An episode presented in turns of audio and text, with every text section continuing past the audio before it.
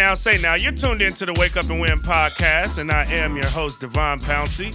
We are here in the city of Portland, Oregon, at the Momentum Studios. Spencer Shea is in studio Beautiful with me. day, and I'm in the stew, baby. What's A- up? Absolutely. Glad to have you back, Glad per to in usual. Um, we also have a special guest who we will announce here shortly. But before we announce our special guest who will be joining us here today, some quick announcements must be made. Uh, starting off with I joined the I 5 Corridor podcast yesterday. It was a really fun interview, a cool conversation with Tyson Alger, who's a local sports writer here in the market. Tyson and I go back. Um, you know, he's been around for a good amount of my journey in, in the media, you know, field, uh, sports media in particular, here in the city of Portland. Tyson's also been on this podcast several times. Tyson and I also used to co-host a podcast together, along with Danny Moran, who is also a former sports writer at the Oregonian. It was called the Three on Two Podcast. Once Yeah. I had gotten laid off from radio, uh, Tyson was a writer covering the Ducks for the Oregonian, and Danny was covering the Oregon State Beavers for the Oregonian, and they brought me on, and we hosted this podcast together uh, for Oregon Live. So it, it was it was good times, yeah, man. I Good just, times. I just heard it, bro. oh, you did? Oh yeah, you did? Of yeah, course, was, man. You know I got to stay up. yeah, it was Staying up. definitely. Shout out Tyson. It was a nice little episode. I was uh, driving around. I heard it. Go check it out. I five quarter. I five corridor. I It was a, it was a fun conversation. Like I said, you just kind of got to hear a little bit more about my journey from a lens that's different than you may hear here on the Wake Up and Win podcast. When I kind of talk about my journey in context to whatever topic it is I'm talking about, but. I guess this time I was sort of the subject matter, so you get just kind of hear me a little bit more in depth in my journey. Not the first time you've been like. profiled, I'm sure. but No, not the first one- time, this is a but but, but I do this weekly. I do this podcast weekly, so when I speak about you know my journey or things that are going on in my career, so on and so forth. I'm usually talking to it in the context of whatever topic it is we're talking about. So I'm definitely not being profiled weekly. So it's just kind of just a cool time for people to go hear me be profiled essentially um, if they haven't before or because it just doesn't happen as often as you'll hear me obviously here on this wake up and win podcast. So go ahead and check that out anywhere you listen to podcasts the i5 corridor. Again it was a fun conversation. We also got to talk about gp2 we got to talk about you know the work i'm doing over at portland state we talked about the work i'm doing with street roots so it was just a, a fun conversation to have also um, games are on the horizon. I have a game tonight. None of you will hear this podcast prior to me going to call this game against Southern Utah here tonight, but I will be at the Viking Pavilion 7 p.m. tip off right after I'm done here recording this episode. So, you know, it, it is what it is. Life goes how it goes. Got to stay busy and uh, looking forward to that call on ESPN Plus tonight. Also, this Saturday, we'll be on the call, Spencer Yeah. um, for the Pacific men's game against George Fox. The women won't be playing this weekend. Um, that game has been postponed to February 15th, so it will only be a men's game. Usually, those uh, Northwest Conference games are double headers, but it'll only be men's this weekend. So a 6 p.m. tip off there, and then Monday I'll be back on ESPN Plus for Portland State at the Viking Pavilion as they face off against Northern Colorado. So Professional game spitter. It's only Hashtag right. professional game spitter. it's only right. But now I want to introduce our guest here, and it's a guest many of you are familiar with. Um, he's been on here before, and he always breaks things down to a T in ways that we love to hear. He's a wealth of knowledge.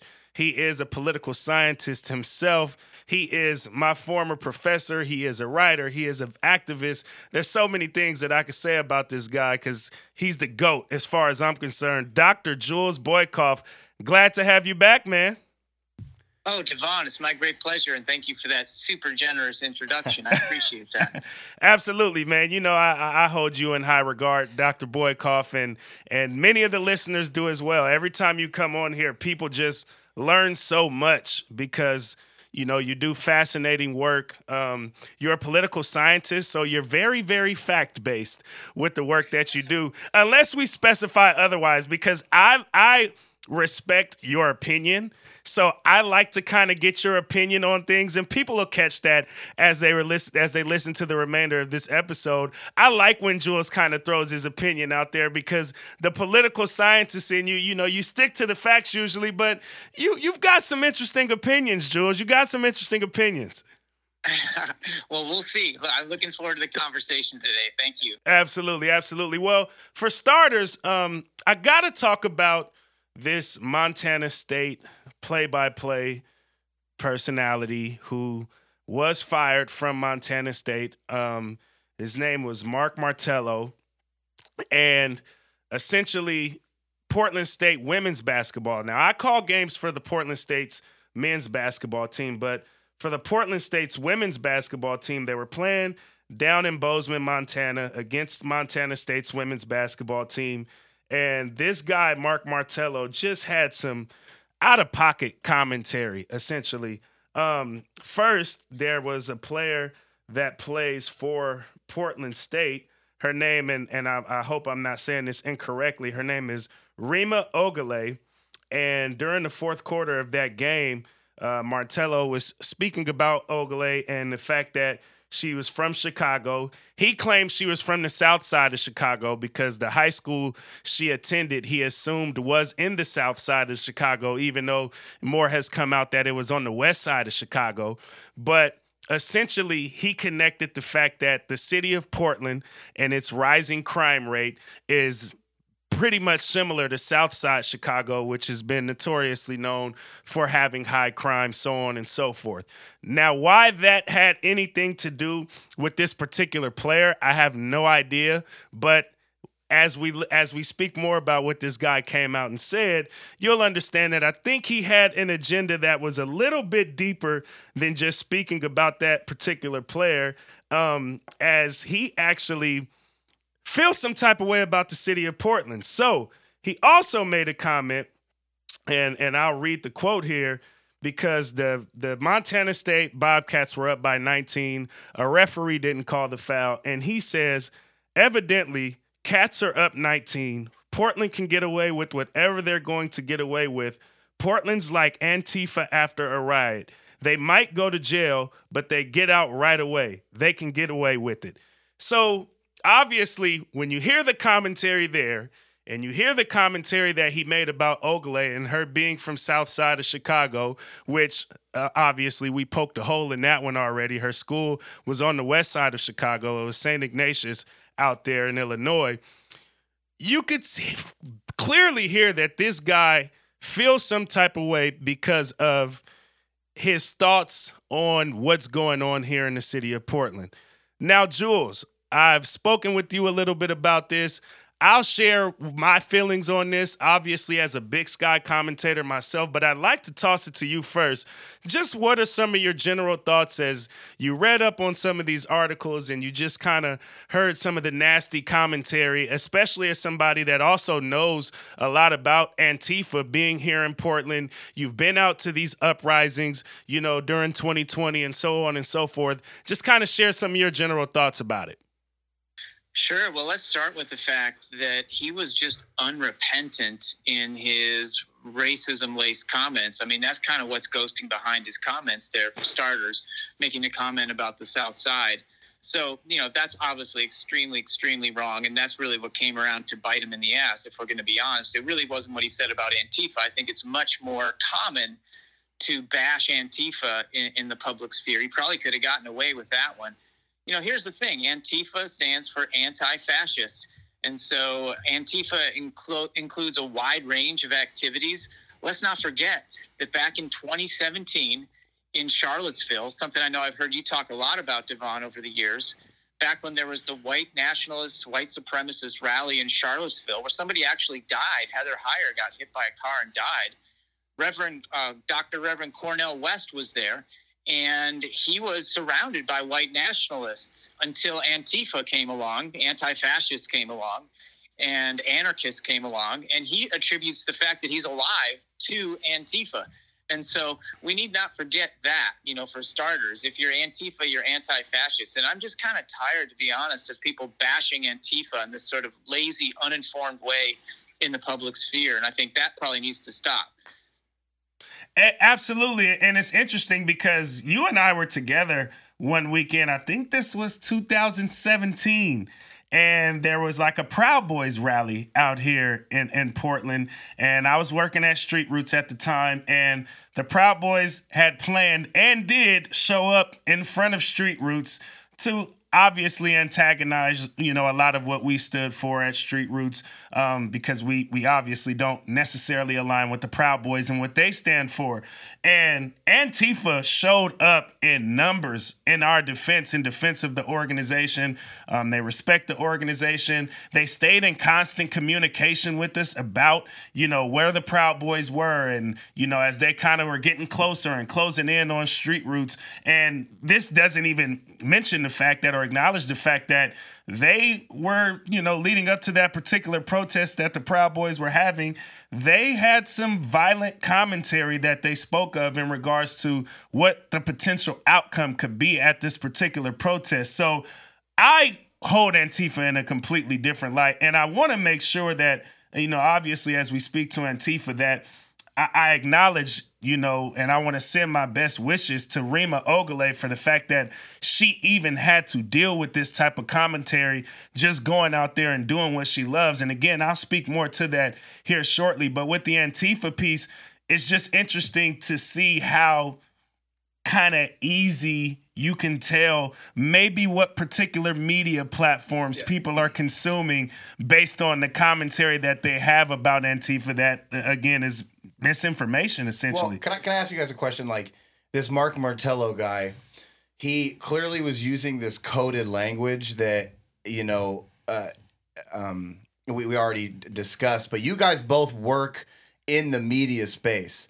My question is like, why does this guy feel? Because he even mentioned it in the comments, saying at the end of his little rants or whatever, he was like, "Oh, I shouldn't have said that." I, you know, he so he, clearly he was aware of the fact that what he was saying was wrong. But my question is, is like in those media spaces, what are like the the signifiers or like the the the the clues that these people get that they feel like this is a space that I can like talk this way. You know what I'm saying? And like push yeah, speak forward this like this narrative. And, and, and just like and also just like illuminate this like code, this language that is used on this right wing, you know what I'm saying, like ideology. Why does this guy feel like, okay, here at this Montana State basketball broadcast, I can like insert these coded, you know, pieces of language? Like, you know what I'm saying? Jules, know. would you like to speak to that? Sure. I mean, I think if you give a guy, and let's be honest, a, a privileged white guy, a microphone for a long period of time, they're going to probably eventually tell you who they are. And I think that's probably what we just heard here who this guy actually is, who he, the way he thinks about things, the media that he's weaned on, the structures permission for that kind of racism, uh, for that kind of ignorance when it comes to the history of anti fascism in the United States. I mean, that's kind of my take on it. The fact that he got caught out is, you know, a lesson for a lot of us. Hopefully, having conversations about it can get people a little bit more educated on the basics that we're talking about here. But you know, I think that's just kind of what it is. I mean, look, for a long time, white people, white men in particular, my people, if I'm going to be honest, have had a free for all. They can say almost whatever they want. You can say whatever you wish about cancel culture, but rarely is it a white guy who loses his job because of something racist or stupid that he says. And so, you know, it's actually kind of strange almost to see it happening right in front of our eyes. A white guy had being held accountable for the comments that he made that were hurtful, stupid, and harmful. Absolutely. Okay, and and, and I, let me let me just sorry. let me just hop in because to piggyback off of what you're saying, I am a big sky commentator myself, and I don't have any numbers or statistics per se of what big sky, what the percentages of like you know, the majority race of commentators are. But I will tell you this hardly ever do I see any black commentators in that particular conference. And I don't think it's just a big sky conference issue. I think it's a larger issue when it comes to the media, the hiring practices of the media. We spoke about this on the podcast before, even with Damian Lillard and how strategic he is in regards to what media he tends to engage with and speak with in depth because there is a lack of trust there when you have a, a, a white dominant, a white male dominant media base. You are going to get things framed a particular way that probably identifies more so with what the majority base is that's getting hired and doing these jobs. So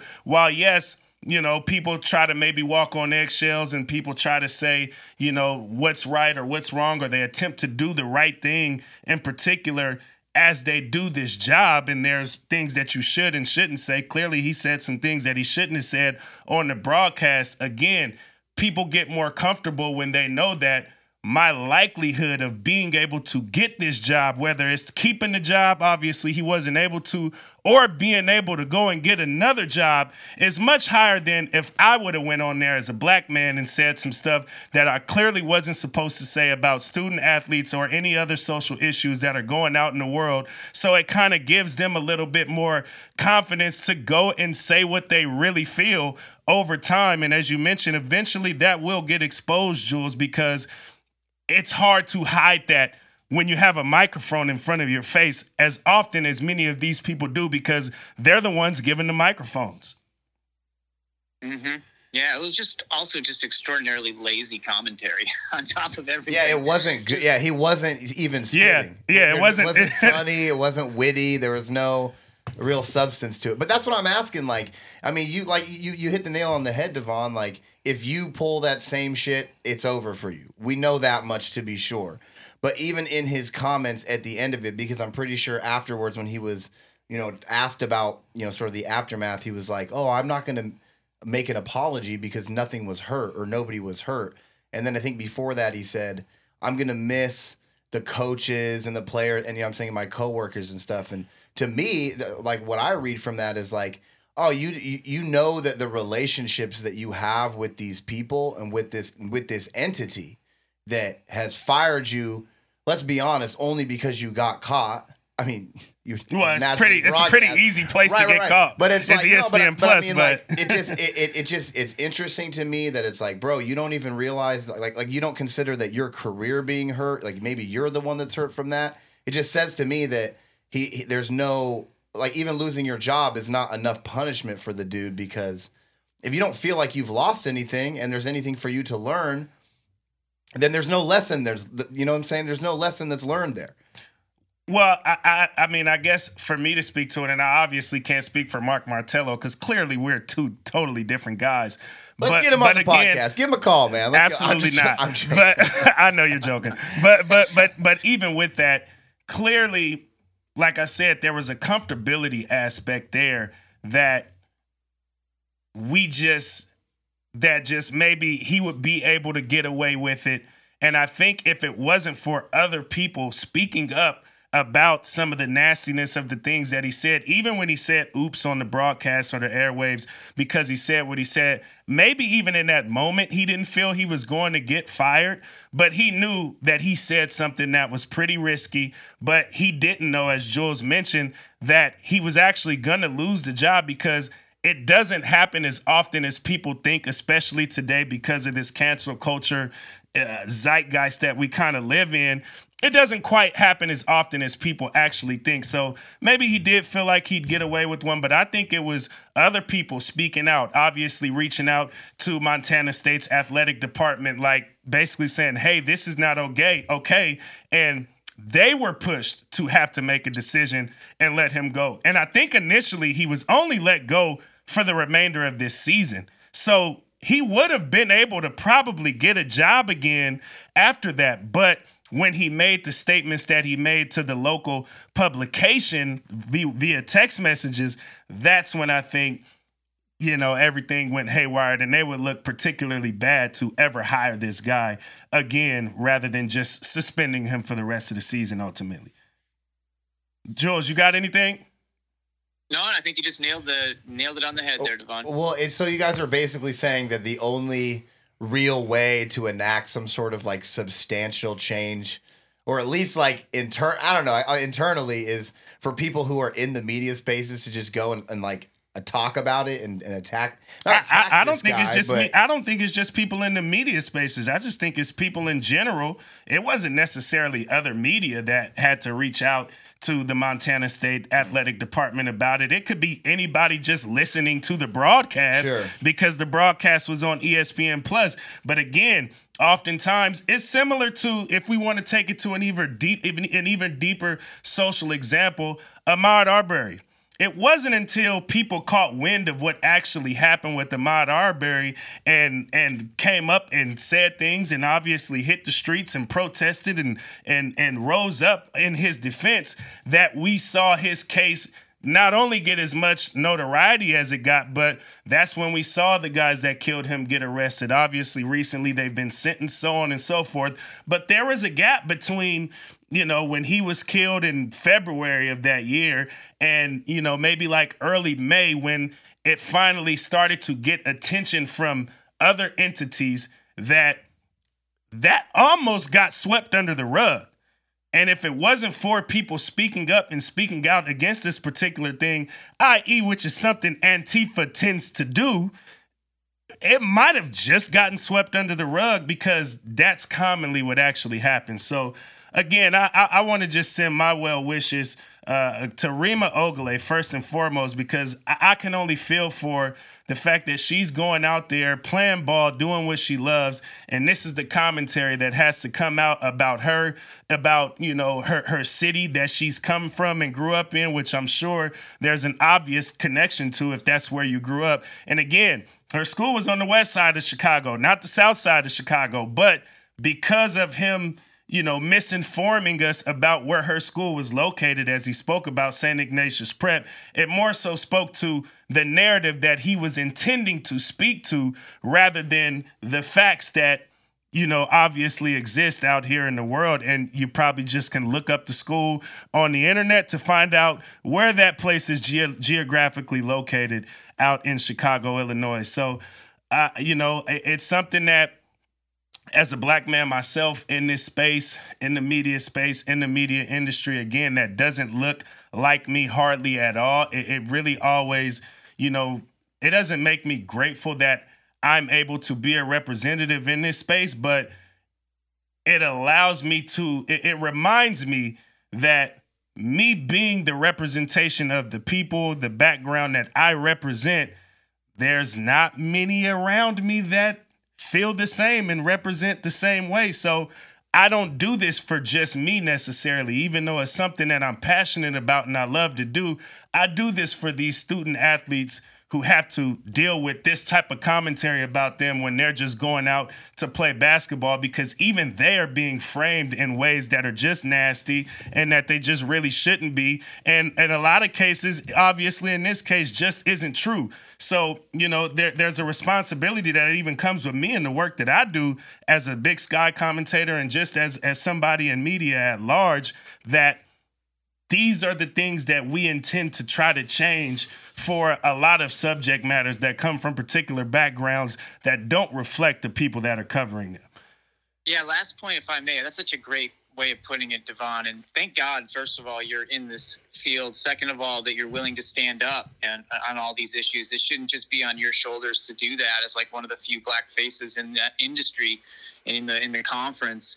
But you know, you mentioned nasty framing. And I did want to just kind of swivel back one last time because when you were talking about what Rose City Antifa did, the, the group here in Portland, Antifa group, and how they helped people at Street Roots stay safe when you had this marauding band of right wingers in town, kind of looking for trouble right in front of Street Roots. You know, that the Rose City Antifa gets a lot of flack from people like this guy, uh, Martello, but and others for being out in the streets and challenging police and standing up to police and that kind of thing. That's only a portion of what anti-fascist groups do. In fact, Antifa, Rose City Antifa, is like a serious research outfit, and they're basically in the weeds of the internet trying to find information out about harmful right wing activity and trying to illuminate it for the public good. And actually, I could see some group like Rose City Antifa coming across this kind of comment from the commentator from Montana and lifting it up so people understand when you have coded racism slash just straight up racism in your face that the world should probably know about. And so that's just one more misconception around anti fascist activity that is just there in the streets for protests. Yes, they are but they're also doing the serious work of research and trying to illuminate for the public people that really deserve to be illuminated for their negative activities. Absolutely, Jules, and I and I greatly appreciate that context that you give there because again, Antifa is not given is not put out in the greatest of light um, just because people do feel like you know they they're the ones doing the damage and they're the ones rioting and they're the ones doing this and they're the ones doing that. But there's there's so much more nuance to what it is that they actually do. And again as somebody who has had direct interactions with Antifa I don't quite get what the narrative is the negative narrative of course is out there about them because i've been able to just have a firsthand experience with rose city antifa as you speak. That's just completely different of what's being shown you know on particular platforms that's leading to guys like martello making the comments that that he assumes are correct comments but but clearly they aren't. But jules i want to i want to transition a bit here because it's winter olympics time. And yep. and first off I want to just kind of ask a basic general question. Again, I told you earlier, I want to get your opinion on some things and then we'll dig into to some of, you know, your latest commentary and some pieces that you've recently written about the the Winter Olympics. Why is it that the Winter Olympics or do you know of any trends as to why the Winter Olympics doesn't get the same coverage as we see the Summer Olympics get? Is there any trends that you've noticed o- over the research that you've done, or is it just is what it is? Yeah, there's a lot of reasons why it doesn't get as much interest in the public and then media coverage as well. Uh, for starters, it's smaller. I mean, there's around 3,000 athletes compared to the Summer Olympics, that is more like 11,000 athletes. So there's just fewer people. And along with that, there's fewer countries also. So less of the world is represented at the Winter Olympics compared to the Summer Olympics. You know, and so those are two like really important factors. The third is when it comes to the Summer Olympics, people might wonder why are they in the hottest months of the summer in July and August? That seems kind of stupid. That's because NBC, which gives the International Olympic Committee around 40% of its revenues, that's because NBC knows that in its schedule there's a nice pocket right there where there's not a lot, of, a lot of other sports happening in July and August. That is not the case in February. We're going to have the Super Bowl right in the middle of the Olympics. So there's other sports at work that are sucking up a lot of the media oxygen, which leaves less for the athletes from the Olympic Games. That was great context. Now, I want to speak to the piece that you wrote here in the Guardian, and basically, you know, the, the headline was the Beijing Olympics are tearing down the IOC's oldest myth that sports are apolitical. Can you just kind of give some basic background on on what that headline headline meant and just some of the things that you spoke about, um, which is again something that you've covered for for quite a long time, but it just doesn't necessarily stick for folks because people do try to kind of have this stick to sports lens when it comes to not just Olympics but any sports, but it's just it's just non-existent, uh, non-existent, honestly. Yeah, I mean, I think a good place to start is the myth that is propagated by the International Olympic Committee, which is a gaggle of elites based in Lausanne, Switzerland, that makes billions of dollars off of the Olympic Games. It's a nonprofit organization that is extraordinarily profitable. And they kind of trade on this myth that the Olympics are not political, even though anybody who thinks about it for like three seconds realizes that's not the case.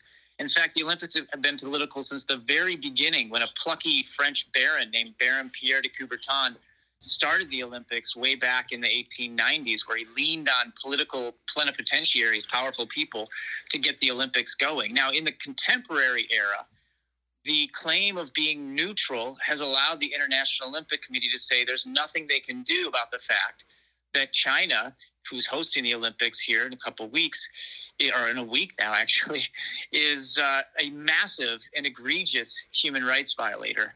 They say, hey, there's nothing we can do about that. We have no influence whatsoever in that area. So, I mean, if you just look at the recent history of the International Olympic Committee. They took credit for convincing political leaders from North and South Korea to create, quote, a unified hockey team competing under one flag at the 2018 Pyeongchang Winter Olympics, the most recent ones. It also talks about how it was involved in negotiations with the Taliban to get safe passage for Af- Afghan athletes in the wake of the U.S. pullout there. And, you know, even back in 2001, when Beijing was first getting the Summer Olympics in 2008, one of the reasons it gave the Beijing bidders was that it was going to open up China, make it more democratic, and honor human rights more. And the IOC pointed to that and said, yeah, that's great. Well, that's all political, of course. So they're kind of talking out both sides of, of their mouth, basically, is what I'm saying. But they're not the only ones who are engaging in hypocrisy. Hypocrisy abounds in pretty much every direction when it comes to the Beijing Olympics. For starters, China all of a sudden is saying, hey, we the Olympics should not be political. Well, guess what? They've changed their tune. They actually boycotted the 1980 Olympics in Moscow over politics because the Soviet Union had invaded Afghanistan and they didn't think that was the right thing to do. So they actually boycotted the Moscow Olympics. Now here they are saying boycotts are a bad idea. And I also pointed out in that Guardian piece that the United States has plenty of hypocrisy to go around as well. I mean, your listeners may know already, but the Biden administration has announced that it is going to do a diplomatic boycott of the Beijing Olympics, which is to say they're not going to send any diplomats to the Beijing Games as a sort of punishment for all the the egregious human rights violations that are happening. Well, China turned around, first of all, and just said, oh, you weren't even invited, your diplomats in the first place. But the point is that the Biden administration's plenty hypocritical when it comes to this. I mean, look, Guantanamo Bay remains open, the prison there where you have people who have been tortured, waterboarded. Um, it, you know, so it doesn't really hold up very well when Biden waggles a finger at China when people can say, oh, there's that, there's kids in cages, there's the humanitarian crisis in plain sight that you deal with every single day at your job, Devon, known as homelessness. Mm. And so, you know, it just rings a little bit hollow when Biden waggles a finger in the direction of China around these issues. Now, people from Human Rights Watch would say to me, there's actually an analytical difference here that I should talk about. And, and they're right. The, there's a technical term in human rights work crimes against humanity. And technically speaking, they argue that China is actually engaged in crimes against humanity in the way they're treating uh, people in Xinjiang province, uh, Uyghur Muslims and, and Turkic Muslims there, the way they treat the Tibetans long term, and the way they've treated democracy activists in Hong Kong. That those are crimes against humanity, according to human rights groups. Whereas a lot of what I was talked about with the United States might not necessarily be categorized as such, but it's plenty bad, let me tell you. So the point is basically the Beijing Olympics, for starters, is a hotbed of hypocrisy, and we get to see it all right in front of us. I, I love that you mentioned the U.S. politicos essentially and some of the hypocrisy that we have right here. Obviously, for one, us being here in the United States, but but this is more so something I want to ask you based on the work that you do, um, because many people would probably view you as like left leaning, and obviously, you know, we've got midterm elections coming up here right now. 2024 isn't that far removed where we'll have another elections. And there's obviously going to be a lot of conversation surrounding Biden, the people who vote for him who tend to criticize him even though they voted for him because there's just such a huge divide here in the United States of America but America. But could you just sort of speak to us as citizens here in the United States holding even the people we may have voted for accountable and why that's important, especially obviously, you know, using the example that you did here um, in this particular article in The Guardian.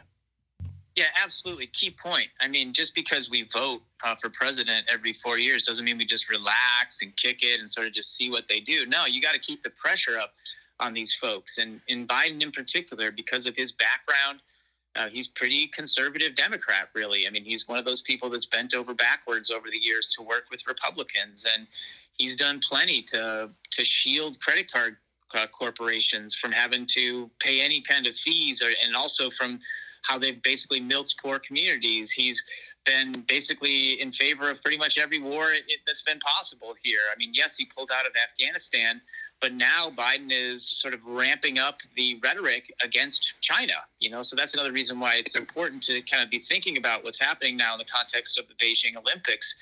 Biden just got $770 billion in his defense bill, uh, which was $24 billion more than he actually even requested. And one of the main reasons that Democrats gave and Republicans, they agree on this, is that it's China that makes it necessary for the United States to have such a massive defense bill. I mean, it is so massive, it outpaces the next 11 countries combined. And so, this kind of saber rattling, I think, is first of all dangerous because we're living in a perilous moment. Things are already tough enough. I mean, can you guys imagine if the US all of a sudden engaged in a war with China or with Russia right now on top of all the stuff that we're dealing with here in the United States? And it's it's really important that the United States and China cooperate on a lot of these issues. And so I think we're in the middle of a demonization campaign in the United States against China that is extraordinarily dangerous it's dangerous because we're already seeing anti Asian hate on the streets of Portland, other cities around the country. And all this talk about sort of just blind punching bag talk on China doesn't help that at all.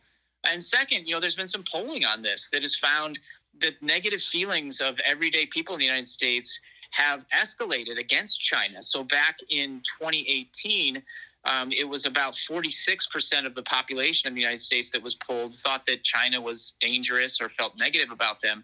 That was up last year to 67%. So up 21 points in just a few years. That is the results of a demonization campaign and an extraordinarily dangerous one at that. You know, I'm all in favor of US China cooperation on climate change and other key security matters. And all of this grandstanding uh, really doesn't help. Can, can I ask you a question, Jules? Um, yeah. and I'm excuse me if this is a dumb one, but like, what is the IOC in position to do about possibly mitigating a lot of this? Like, I don't know, like big, you know, fighting, bickering. I don't, I don't know what the right word is, but just you know, the chicanery, if you will, of um, the way that China mm-hmm. and the United States feel about their participation in the Olympics? Like, what can the IOC do about this? Yeah, well, the IOC, that's a great question. And the IOC committed the original sin here, which is to say, back in 2015, the International Olympic Committee handed the 2022 Winter Olympics to Beijing, even though they knew full well that there were human rights abuses that were rampant in the country even though they knew full well that back in 2001, when Beijing was bidding on those Olympics, they promised this human rights heyday that never arrived, and in fact actually got worse over time. They still, nevertheless, gave these Olympics to Beijing, in which is in direct contradiction to many of the lofty principles in their own Olympic charter. By the way, right? Exactly. You uh, know, yeah, they've already they've already had set precedent.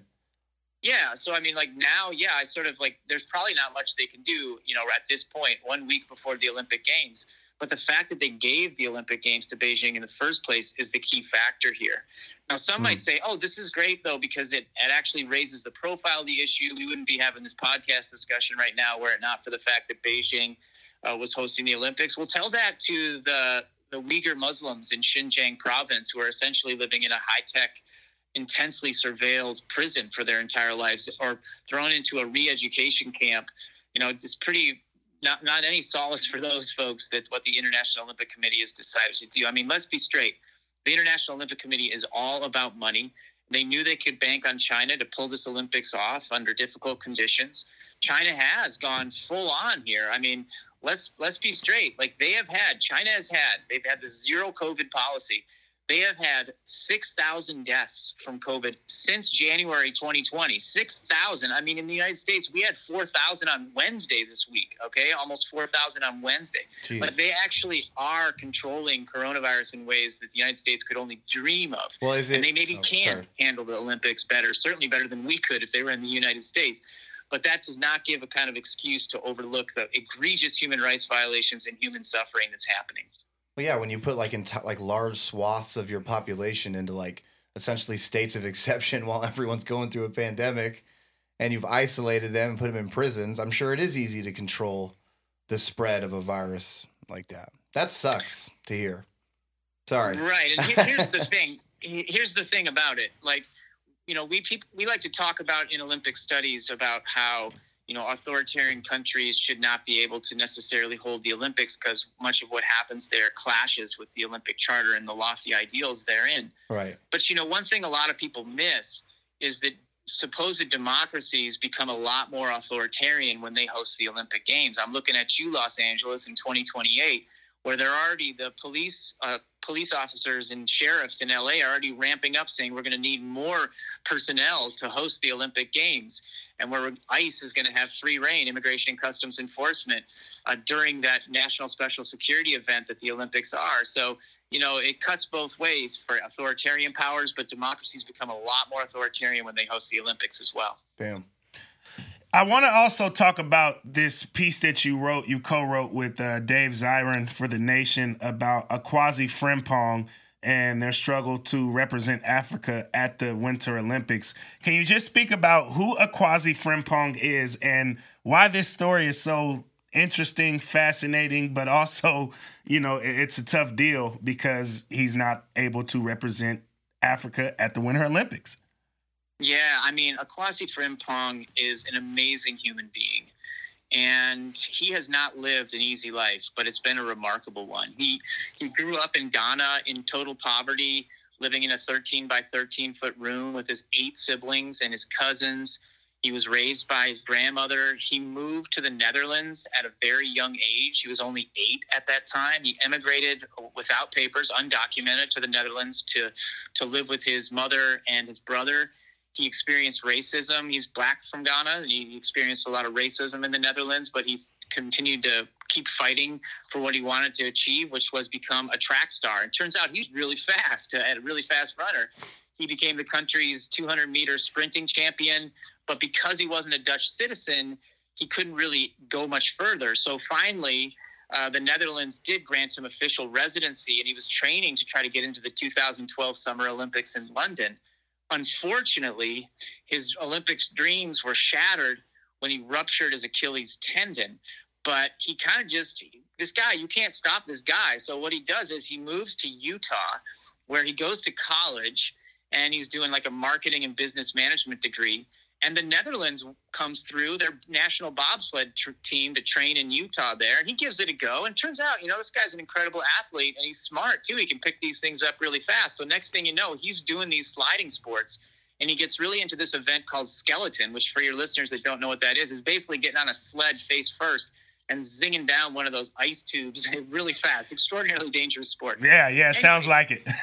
yeah, it's it's horrifying. I mean, it just sounds so scary to me. But anyways, in 2018, he managed to get into the Pyeongchang Olympics, and he performed well, but he didn't do nearly as well as he wanted to do, and he set his sights on Beijing. And to get into Beijing, you need to be in the top 60 ranked skeleton athletes. And he was at 65 going into this tournament in Germany.